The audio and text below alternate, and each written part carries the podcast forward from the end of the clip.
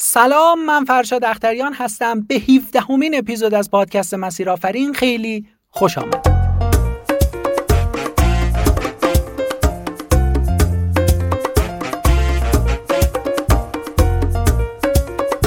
اینجا در مسیر آفرین افراد موفق و بهترین کارآفرین ها از تجربه های کلیدی و داستانشون خواهند گفت که این تجربه ها کمک می‌کنه تا مسیر موفقیت شما هموارتر بشه. لطفا تا آخر همراه من.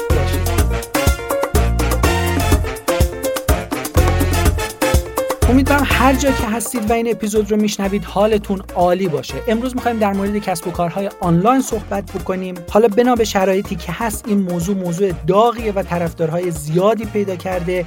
برای کسایی که می‌خوان این نوع کسب و کار رو شروع بکنن و یا شروع کردن حتما این سوالها پیش اومده که آیا ایدم خوب هست یا نه؟ با چه برنامه و استراتژی باید وارد شم؟ چه چیزهایی برای شروع لازم دارم؟ و کلی سوال دیگه. امروز می‌خوایم این سوالات رو از یک نفری بپرسیم که هم دانش این کار رو داره و هم تجربهش رو.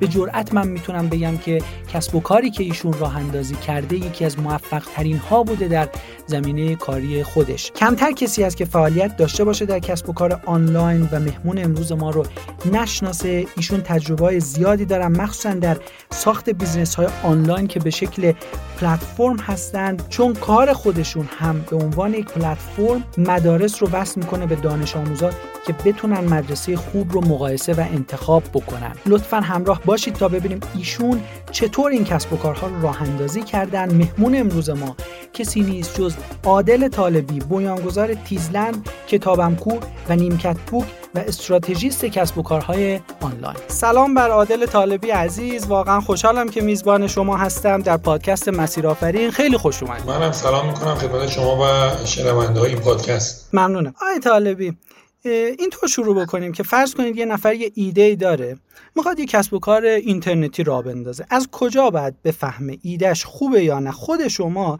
قبل از اینکه شروع بکنید کسب و کارتون رو چطور فهمیدید؟ چه کارهایی کردید که متوجه بشید ایدهتون قراره جواب بده یا نه؟ والا کاری که من بلدم الزاما راه درست نیست. ما document های خیلی متعددی داریم درباره سنجش ایده متدولوژی های مختلفی هست. از جمله تو کتاب های خانم اش ماوریا می‌تونید درباره این بخونید. ارزیابی ایده و اینها. من معمولا روش خودم روش شخصیمه. نمیگم روش درستیه. معمولا میرم توی اون بازار و سعی می‌کنم که ببینم وضع بازار چگونه است. یعنی تحقیق بازار برام خیلی مهمه. خیلی اهمیت داره.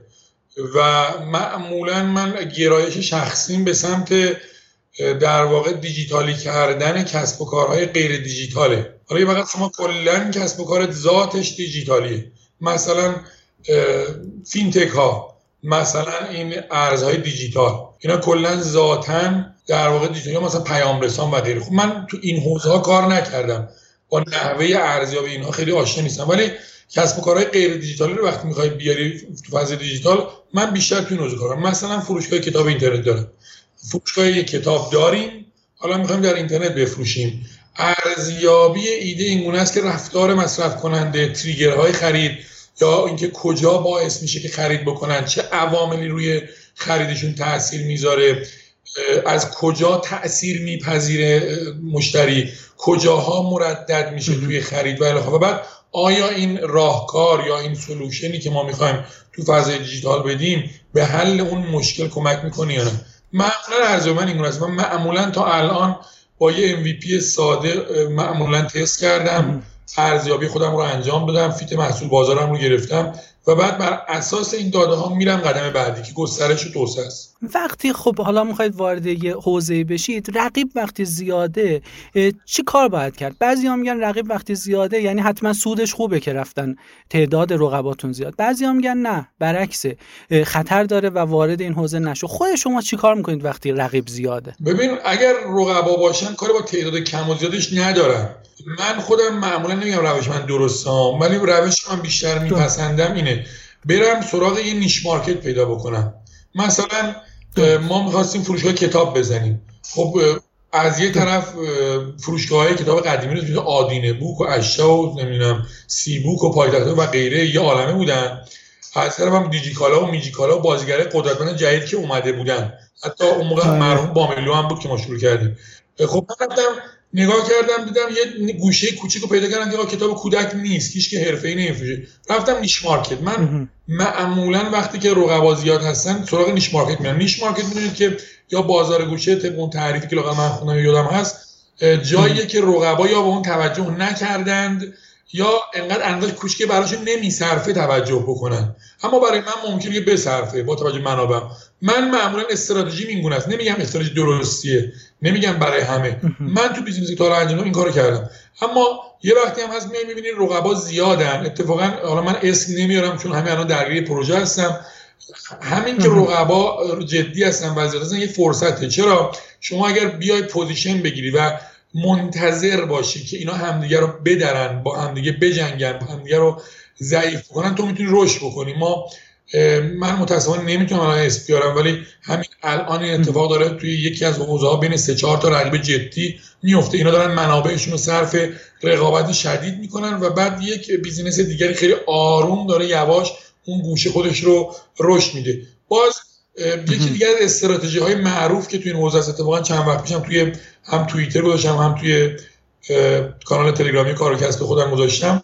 استراتژی معروف استیو جابز هست. در 1998 وقتی که ازش پرسیدن که آی بی ام اومده و اینتل اومده و بازار رو گرفته و چی می‌کنه؟ که جواب خیلی معروفی داد. گفتن استراتژی چیه؟ گفت منتظر فرصت بعدی هستم.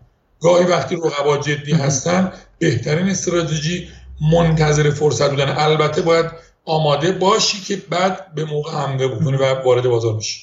یه مثال ساده می‌تونید برای این بزنید برامون بیشتر واضح بشه؟ ببین مثال آ از چیزا مثال بزنم. مثال من از دیگه اینو همه می‌شناسن دیگه. فرو چی اسمش یارو؟ ناشره کمک آموزشی. خب نگاه می‌کنیم این الان مثلا گاج خیلی سبز قلمچی با همدیگه یه رقابت های خاصی دارن. اینجا یک فضایی داره فراهم میشه. مثلا گاج میره 70 درصد تخفیف. حالا این که کتاب لطیف بوده چی بوده تو انباری بوده نبوده می‌خواسته رقبارش کنه می‌خواسته پخشیار زده اونو ما نمی‌دونیم. خب اما با تخفیف 50 درصد اینا داره می‌ذاره. از اون خب خیلی سرد میاد روی اینا با هم دیگه یه مقداری چیکار می‌کنن؟ چالش می‌کنن. اینجا فرصت فراهم میشه که ناشر کمک آموزشی ضعیفتر هم رشد بکنن. متوجه یعنی وقتی رقابت بین رقبای جدی خیلی شدیده و کوچیکترها فرصت گرفتن سهم بازار پیدا می‌کنن و میرن اونجا و میشینن توی بازار. یه نمونه که می‌شد مثال زد اینه. عادل خان اصلا برای ورود به کسب و کار اینترنتی به نظر شما چه شرایطی باید داشت؟ طراحی سایت باید بلد بود نمی‌دونم پول باید داشت بازاریابی بلد بود اصلا یا نه هیچ کدوم می‌تونین که اینا رو برون سپاری بکنید به نظر شما اصلا چیکار باید کرد تو این حوزه؟ چه چیزای لازمه؟ مثلا میگم مثال از بونم درباره کتاب که من بیشتر کار کردم. من یه مغازه دارم توی انقلاب درست شد؟ حالا می‌خوام فروشگاه اینترنتی کتابم بزنم. خب اینجا طبیعتا باید یه دونه سایت بزنم مثلا مثال از بود خب این سایت نیازی نیست من برم طراحی سایت یاد بگیرم و الاخر راحت ترین راه اینه که از فروشگاه سازهای آماده با تجربه ندارم استفاده کنم تولید محتواش برون سپاری نمیشه کتاب رو. درست شد؟ ببین اینجا برون سپاری تولید مثلا غلط. چرا؟ چون باید کتاب رو بشناسه پس اینجا باید یک عده آدم بیارم سایت رو بدم بیرون انجام بده. ولی محتوا رو در داخل بیاد و یه نفر در واقع میرم یه سری کتاب شناس رو آموزش میدم که چگونه محتوای دیجیتال تولید بکنند. و بعد اینا این میشه استراتژی. حالا همین رو بیا ببر مثلا مثال از می‌کنم. فرض بفرمایید من بخوام ویدیوی آموزشی بفروشم تحت اینترنت خب اینجا اصلا سایت نمی‌خواد بزنم. آقا پلتفرم داریم فرانش نمی‌دونم چی چی. داری مکتب خونه فلان. خیلی داریم. اینا حالا من میرم اونجا می‌ذارم چه کاری که من بیام از اول چرخ اختراع کنم. می‌دونی؟ خب اینم یک کسب کار آنلاینه. اصلا استراتژی های ورود به بازار یه بحث خیلی مهمی که من فکر می‌کنم 26 7 تا فایل صوتی بعضا یک ساعت و نیمه دربارش دارم تو کانال کارکست تو تلگرام. که خب مورد توجه خیلی هم بوده. بخاطر اونجا مثال عینی مثلا می‌خوای مثال زدم اونجا یادم که تو شماره دو خیلی پیغام مثبت ما گرفتیم. در پلتفرم ها بود. خانومی بود اسمش یادم رفت بار اومده بود برای مشاوره می‌خواست یه سایت بزنه هتل ها رو معرفی کنه. خب این اونجا اومدیم اینو آنالیز کردیم. خب تو الان بازیگرها کیان؟ دابل سایده این سایت که اون سایت چجوری سایت یک رو بیاری؟ چگونه سایت دو رو بیاری؟ اینجا پیچیده میشه. اتفاقا همین استراتژی هایی که شما گفتید و تو کانالتون هم هست یه استراتژی خیلی جالبی هم دارید به نام مرغ و تخم و مرغ. اصلا اینو فکر کنم خودتون اولین بار اصلا مطرح کردید. این مرغ و تخم و مرغ چه کمکی می‌تونه به ما بکنه؟ من مطرح نکردم این رو. من فقط اومدم با مثال های واقعی ایرانی قبل از من ولی معرفی شده بود ولی فقط مثال خارجی می‌زدن. همش می‌رفت از آمازون و پامازون اینا. من بودم آقا چی آمازون مثلا؟ بریم این هم الان مثال داریم دیگه. چه می‌دونم اون موقع هنوز دیجیکالا نشده بود فکر می‌کنم پلتفرم و بامیلو تازه پلتفرمی بود که اومده بود. بعدا دیجیکالا اومدم از بامیلو مثال زدم اومدم از همین مثال هتل آنلاین هم همون بود. شما فایل شماره 6 استراتژی درباره همین صحبت کردیم. اونجا اومدم آقا وقتی که ما یک دابل حداقل دابل سایت می‌تونه تریپل هم باشه یعنی چند تا سایت داشته ولی وقتی دابل سایت پلتفرم داریم تو سایت داریم خب یه طرف تامین کننده ها و عرضه کننده ها رو داریم یه طرف مصرف کننده ها رو داریم. و ما به عنوان کسب و کار اینترنتی یا صاحب کسب و کار اینترنتی یا منیجر پلتفرم بستر فراهم می‌کنیم. در این بستر میری به مشتری میگی بیا بیا میگه که کو محصوله. میری به گذارنده محصول یا تولید کننده یا عرضه کننده یا بنکدار یا واسطه یا پخشی میگی میگه کو مخاطبت. اینجا همون ماجرای مرغ و تخم میشه که مثال فلسفه معروفه دیگه. میگن آقا اول مرغ و تخم هر جوابی بدی میشه نقضش کرد. بگی مرغ بود میگی خب که ازش اومده بیرون. کو بگی تخم بود میگه خب اون مرغ بود من تخم داشتی.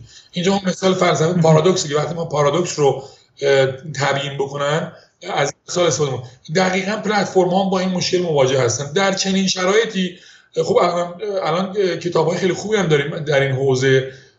اسم یکیشون یادم آرنا قلم من منتشر کرده. بازاریابی شرکتی بود. یه دونه هم کتاب داریم مثل مشتری خودکار که همین کلمه مشتری خودکار رو آرنا قلم با یه اسم دیگه که الان یادم نمیاد اونو ترجمه کرد اونجا درباره همین صحبت می‌کنه. یا پلتفرم رولوشن کتاب پلتفرم رولوشن درباره همین صحبت می‌کنه.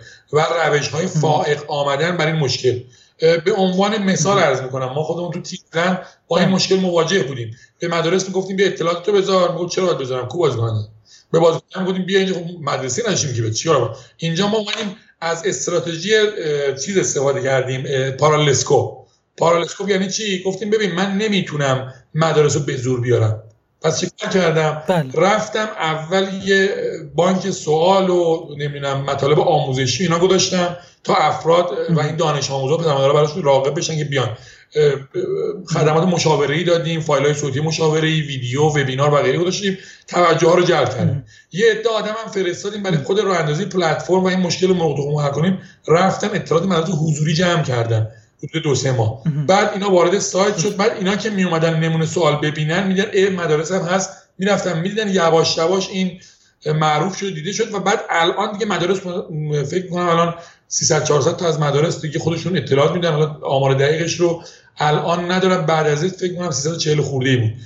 347 تا آخرین آماری که من یادم از خوندم تو توی گزارش بچه ها خودشون کامل کامل. یعنی این وقتی میگم کامل نزدیک 100 خورده field اطلاعاتی پر کردن. ها یه field دو field سه field صحبت نمی کنیم بروشور دادن PDF دادن اطلاعات کامل تلفن مؤسس موبایل خصوصی و الی یعنی همه اطلاعاتشون رو کامل کامل کامل دادن و پروفایل خب روز اول امکان نداشت این اتفاق بیفته. ولی الان ما نزدیک 6000 تا مدرسه رو اطلاعاتشون رو داریم اطلاعات کافی و کلی مدرسه هم الان همین تو نقاط هم دارن میان که خودشون دیگه دارن میان. برای این کار. اینجا همون مشکل مرغ تخم این گونه حل شد. ما یکی از سایده ها رو که می‌توانیم توانش داریم منابع لازم رو داریم یا مستقیما یا ما در این مثال هر دو رو آوردیم. یعنی برای ساید مشتری یا کاستومر رفتیم پارالسکوپ زدیم که مخاطبا رو به بهانه چیز دیگری بیاریم. این طرف مدارس رو با استفاده از منابع خودمون و آدم فرستادن اطلاعاتشون کامل کردیم. و بعد یواش یواش این چرخه کامل شد. یعنی حالا یه جوری میشه گفت شما اولش رو با محتوا شروع کردید خب ببین ماجرا ماجراییه که حالا نمی‌دونم مال مازلو بوده نبوده. من شنیدم که آقای مازلو آبراهام مازلو که اون هرم معروف داره یه جمله دیگه هم داره که من شنیدم مطمئن نیستم که ایشون گفته باشه. میگم ایشون گفته که هر کسی که چکشی در دست دارد همه مشکلات رو به میخ می‌بینن نه که ما از قدیم کار محتوا کردیم این تنها که بلدیم می‌دونی؟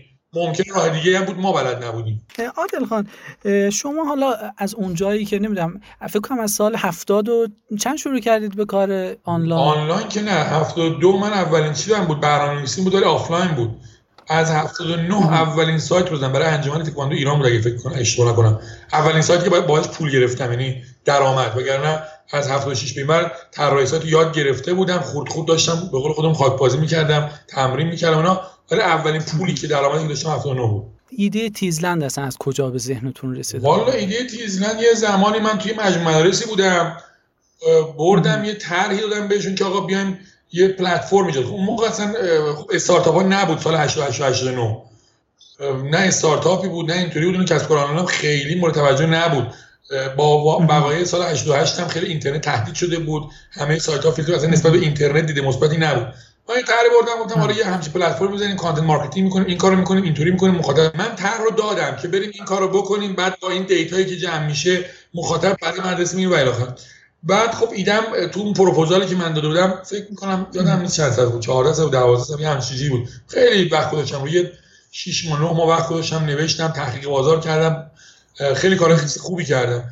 موقعی که بردیم برای مؤسسه اون مجموعه معرفی کردیم نگاهی کرد و گفت خب لوگوی ما هم اینجا بنداز اینم اینجا. اسم ما چرا اینجوری چرا این اسم انتخاب کردم؟ ببین اصلا اسم شما باشه کلا کار زیر سواله. این باید طرف باشه. به خاطر این قرار کمک بکنه یک راهنمای بیطرف باشه برای مخاطب که بتونه مدرسه خوب رو انتخاب بکنه. گفت نه نه نه اسم من اینجا نباشه. من منم گفتم ماهیت این کار اینگونه است. حتی اگه عدد بد گفتنم باید بذاری بگم. گفت نه من باید نظر کنم. والا این پروپوزی که من دادم با این دره اون در کلا اونطوری که شد من رفتم رو هوای خود احساس بدی پیدا کردم. سال 90 یه سالی کلا ول کردم. چون دو تا دیگه هم داده بودم به اون مجموعه. بعد مثلا من طرح می‌دادم خب مدیر آیتی بودم. یه دفعه میدم چه می‌دونم پسر شریکش میومد همون طرح ایجاد می‌کرد. حالا یه ماجرا خیلی جالب شد یه طرح خیلی خفن دادم برای درآمدزایی تو مجموعه به شکل جانبی. بعدم پسر شریکش ران کرده. می‌رفتیم طرح این کارو کنیم نرم افزار فلان بذاریم. یا میدی پسر اون یکی شریکش. همون طرح ایجاد یه ماجرا. سال 90 یهو خدا دادم ای بابا ما تو این چند سال چند طرح بین دادیم. خوب چند تاش اینا چند تا بردن رو هوا. بریم برای خودمون اجراش بکنیم. خب پول لازم داشتم. و اینتر کانتنت کلا پول می‌خواد. رفتم یه business دیگه تو زمینه عکاسی رو انداختم دو business دیگه توی حوزه دیگه رو انداختم. و بعد یواش یواش پول که دستم اومد اومدیم به این سمت که این رو اجرا بکنیم. تا توی اون business هایی که run کردم تو حد فاصله سال 90 تا 92 متوجه شدم که من یه متخصصم من کمبودهای جدی دارم. خب قبل از اون ما طراحی سایت می‌کردیم. مثلا سال 82 من ایفداد کام برای شرکت منظومه‌نگاران نوشته بودم. اولین فروشگاه اینترنتی داینامیکی بود که من طراحی کردم و تحویل دادم. یا سال 83 نمایشگاه یه پلتفرم B2B بود. اونجا این رو ما برنامه‌نویسی کردیم هم دیتابیسش هم کد نویسی و اینها و بقیه کارهاش و بعد از اون هم سایت های خیلی زیادی برای مردم زده بودیم. من متوجه شدم برای مردم که خود سایت می‌زنیم پول می‌گرفتیم دیگه. آقا اینقدر سایت می‌زنیم سئو می‌کنیم. کانال marketing می‌کنیم. کسب کار دارم ولی وقتی اومدم خودم کسب کار رو می‌زنم نه بابا به این راحتی هم نیست. اینکه تو دو خط کد نویسی بلدی SQL Server بلدی سرور بلدی به معنی این نیست که تو می‌تونی یه سایت بزنی و موفق باشی. business چیز دیگری است و دنیای دیگری است. بعد از دوستان که کمک گرفتیم و صحبت کردیم مشورت گرفتیم گفتم تو باید بری MBA هم بخون. یک دو بارم می‌دونم شریف و نمی‌دونم شهید بهشتی و اینها متوجه شدم اینا مال من نیست چون اونجا معمولا جوانهایی که لیسانس گرفته بودن فردا شدن تو فوق لیسانس می‌خواستم دیدم اینجا جای من نیست. اینا اصلا بازار نمی‌شناسن. پول نمی‌دونن چیه کسب کار نمی‌دونن چیه. اصلا هیچ درکی از بازار توی تصورات ایدئالیستی. بالاخره می‌دونی آدم تو وقتی جوانه خیلی ایدئالیسته. دنیا رو خیلی متفاوت می‌بینه.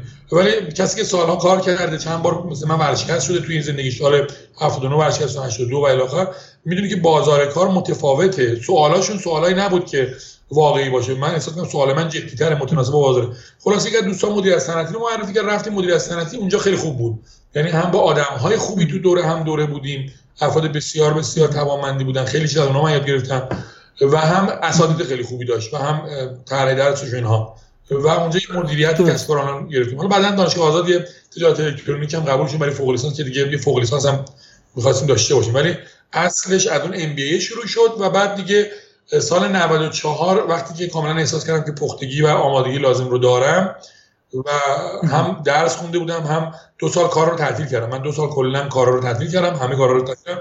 فقط مطالعه و تست بازار می‌گرفتم از این پروژه و بعد 94 تیزلند رو شروع کردیم. یه نکته گفتید که لابلای حرفاتون که content پول می‌خواد. واقعا content پول می‌خواد یا چقدر پول؟ اصلا بعضیا فکر کنن content درست کردن خیلی ساده است و بعد شروع کرد همینطوری یه content درست کرد. نظر خود شما چیه؟ ببین بستگی داره برای کی داری content تولید می‌کنی دیگه می‌دونی؟ آره content پول می‌خواد. مثلا تو تیزلند content ما از نمونه سوال و مطلب آموزشی و مطلب مفهوم تر میطلبید که انواع و اقسام content تو فرمت های مختلف. تو حوزه های مختلف با شکل های مختلف به فایل صوتی ویدیویی دوبله استودیو فیلم برداری content curation خب اون plan content marketing ما بزرگ بود. مثلا خودم هم شخصا content marketing کردم می کانال کاراکترز راه انداختم. یه روز یادمه که توی یک گروهی بودیم از این گروه تلگرامی یه آقایی گفت فلان کسک نمی‌دونم همینه که دیدید میگن هر ایده ده میلیون و اینا. می‌برن گفت دوز دست و کلاهبردار است و پدرش فلان و مادرش فلان. آدم چرا فوش میگید داداش؟ شماها اگر راست میگید برید یک محتوای خوب تولید بکنید بعد به مخاطبای هم توهین می‌کرد. یک عده خر و نفهم و اینا میرن میشن جلوی گفتم آقا نه به اون توهین کن نه به مخاطباش. اون مخاطب اگر یه آدم درستی بیاد محتوای خوبی تولید بکنه اون هم میاد به سمت این. تو تولید نکنی اون کلاهبرداری میره تولید می‌کنه. و اون آدم بالاخره مردم نیاز محتوایی دارن. و این نیاز محتوایی باید پاسخ داده بشه. اجازه نداریم توهین کنیم به مردم. اجازه نداریم توهین کنیم به دیگران. راست میگید برید خودتون محتوای خوب تولید بکنید در, در برابر دیگان مردم و مخاطبان قرار بدید و بعد مخاطب انتخاب می‌کنه. حالا یا content خوب هست یا نیست. نبود که تو همه الان ببخشید میگم ولی خفه شد اگر خودت هم بلد نیستی بی خود می‌کنه حرف می‌زنی. اگر content خوبه دو تا حالت داره یک حالت اول اینه که مردم به توجه می‌کنن دو توجه نمی‌کنن. اونی که توجه content تو خوبه و توجه نمی‌کنه خب بذار بره پیش همونا کلاژو برداره. چه اشکال داره؟ اونی که فهمیده است خب تو هم محتوای خود فهمیده میاد سراغ تو. تمام شد. با این استدلال نمیگم استدلالم درسته قطعا نقد بهش وارده. مثلا همون قسمتی گفتم اگه نمی‌تونی کانتنت تولید کنی نقد نکن اینو نمیگم من. ولی اونجا من اینو گفتم. بهش گفتم آقا اینجوری این حالت ها مختلفه. و بعد اومدم یه پستی گذاشتم تو کانال کارگز خودم اتفاقا که گفتم اگر صدای قررش شیر در بیشه شنیده نشود صدای زوزه شغالان بیشه را پر خواهد کرد. این دیدگاه من بود و هنوزم هست. و بعد اومدم کانال کارکست رو انداختم. خب محتوای آموزشی بوده 7 هزار دقیقه ویدیو و فایل صوتی الان تو کارکست هست. منتها نکتهش اینجاست. ممکنه یه بار یکی میگه خب مجانیه دیگه تلگرام. گفتم ببین عزیزم دقیقه دقیقه این وقتی که اینجا گذاشتم من می‌تونستم با زن و بچه‌م باشم. می‌تونستم business داشته باشم. همین الان ساعت چند صد هزار تومان ما برای مشاوره از business های بزرگ می‌گیریم. می‌تونستم برم پیش business. من بله. بعضی روزا چهار ساعتمو خالی کردم تا یه فایل صوتی ضبط کردم. خب اون چهار ساعت می‌تونستم مطالعه کنم. اینا هزینه است. ممکنه پول یک قرون نداده باشم. این اتفاقا هزینه بله. کارگاه خیلی سنگین بوده و کانتنت هزینه داره. بله. حد اقل هزینه ای که تولید کننده محتوای با کیفیت می‌ذاره وقت و انرژیشی که می‌تونه جای دیگه ای بذاره. تمرکزش که می‌تونه جای دیگه بذاره و گذاشته این پس کانتنت هزینه دارد و این هزینه هم در ابعاد مختلفه. می‌تونه مالی باشه می‌تونه زمانی باشه می‌تونه resource باشه و الی آخر و چیز ارزانی نیست content. بعضی من مفته نه مفت نیست. عادل خان شما از مسیری که شروع کردید تا الان بالاخره مهارت های زیادی به شما کمک کرده. مهارت های بودن digital marketing بوده. حالا هر مهارتی که می‌تونید اسم ببرید. یک مهارت رو اگر خودتون بخواید اسم ببرید که خیلی کمکتون کرده اون مهارت رو چی میگید؟ والا نمی‌تونم بگم یه مهارت مهم در بوده ببین هر چیزی در جایگاه خوش اهمیت داره. مثلا فرض همون دیجیتال مارکتینگه مثلا همین کد نویسیه. خیلی من کمک کرده. این دانش برنامه‌نویسی که دارم من خیلی وقتا میگن آقای استاد تا میگم استاد نیستم من. به قرآن استاد نیستم. استاد تعریفش دیگه. من تصدیقی استاد. آقای دکتر محمد علی حقیقی استاده. استاد اونا. ما تجربه محدودی داریم. ولی مهندس هستم. اینو با قدرت میگم. واقعا من مهندسم. ذهنم مهندسیه. حالا مدرک مهندسی دارم به مدرک کار ندارم یه مدرک مهندسی کامپیوتر دارم. ولی با مدرک ولی واقعا ذهن مهندسی دارم توی کارام توی برنامه ریزیام و غیره. خب خب اون مهارت های مهندسی من مهارت های برنامه‌نویسی من مهارت های کد نویسی من مهارت های آنالیز data ی من مهارت های BI من مهارت های طراحی سایت من که در طول بازه 20 و چند ساله که دارم کار خود خوبی دست آوردم خیلی موثر بودی. البته نمی‌تونم بگم مهارت مذاکرم کمک نکرده من وقتی با کتاب اصول فنون مذاکره آقای شعبان علی آشنا شدم از طریق دوستم آقای حمیدرضا حضرتی که آقای شعبان علی آورد اون مجموعه که ما کار می‌کردیم که سخنرانی بکنه و یه کتاب امضا شده آقای شعبان علی به من خب من اصلا زندگی متحول شد. اصلا دلیلی که من از اون مجموعه اومدم بیرون و اومدم دنبال این اینا فهمیدم که آقا تمام دفعاتی که من خوب عمل نکردم تو بیزینس های قبلی که در کنار کار راه مینداختم بود مذاکره کردم بلد نبودم. حرف زدن بلد نبودم. نمی‌تونستم یه ارزش بدم یه ارزش بدم. همیشه دنبال میدم که کلمه حالا بیادبانه ایه ولی به زور بدیم محصول رو به مخاطب. بعد بگفتم محصول بیشوره. من مخاطب بیشوره مشتری نمی‌فهمه. بعدم اینطوری نیست. باید ارزش یه در واقع تبادل ارزش هاست مذاکره و من باید یه امتیاز بدم یه امتیاز بگیرم و نمیگم حالا خیلی آدم قدری هستم ولی یه چند تا اصل ساده رو بالاخره از این کتابا یاد گرفتیم. دنبالش رفتیم بعد به ام بی ای رسیدیم و الاخر خب اون مهارت مذاکره اگه اون موقع به کمک من نمی اومد من نمی‌دونم الان کجا بودم. یا مثلا آقای محمد علی حقیقی مهارت رهبری. اصلا عجیبی بود آقای محمد علی حقیقی واسه من. ما منابع انسانی با ایشون داشتیم. و گفتش که منابع انسانی برای شرکت کوچیک خیلی کاربرد نداره. برای شرکت کوچیک رهبری ساز. بعد رهبری رو تفاصیلی که کرد و تعریفی که کرد و توضیحی داد به ما کمک کرد. خب من معتقدم که رهبری سازمان خیلی مهمه و توی جاهایی نمیام حالا خیلی هم بلدم ولی خیلی کمکم کردی. یا هر مهارت دیگه که توی این فضا به دست آوردیم digital marketing به جای خودی هر مهارت به موقع می‌تونه بهت کمک کنه. من نمی‌تونم یه مهارت رو انتخاب کنم بگم این از همه مهمتره. ولی یک ویژگی نمیگم مهارت ویژگی هست که فکر می‌کنم ویژگی مهمیه در من و افراد دیگرم که می‌بینن این ویژگی دارن احساس هم که موفق ویژگی این است که به توانایی تعامل با افراد مختلف. توانایی دخالت ندادن ایدئولوژی تو بیزینس یعنی فاصله گهگاهی از این مثلا خارج میشیم ما احساسات میشیم و ممکنه این ولی امروز اتفاقا با آقای الفت نسب داشتیم صحبت می‌کردیم همین نیم ساعت پیش 45 دقیقه پیش اینها. یهو گفتش که فلان گفتم خب بچه تسلیم هستن مهر هستن فارس هستن اینا. گفت وایسا ببینم وایسا ببینم تو با اینا چرا کار می‌کنم والله اینو رفیقم. خبرگزاری دانشجو فلان. می‌دونی فکر نمی‌کرد که من با این گفتم با تابناک هم هست. شرق هم هست هم هم دوستم می‌دونی توانایی صحبت و تعامل با تیپ های مختلف فکری به نظرم یه حالا اگه اسمشو بگید مهارت. بذاریم چه می‌دونم نمی‌دونم اسمشو چی میشه گذاشت به نظرم یکی از ویژگی های بسیار مهمه. به عنوان سوال آخر یک کتاب خودتون تاثیر گرفتید و ازشون الهام گرفتید رو برای ما معرفی مدیریت بازاریابی کاتلر کلر به نظر من یک کتاب کلا کتاب بازاریابی مهمه. کلا. من همیشه گفتم که به نظر من باید بازاریابی حتما همه بدونن و مطالعه بکنن. اون کتابی من خیلی دوستش دارم مدیریت بازاریابی کاتلر کلر با ترجمه مهدی امیر جعفری.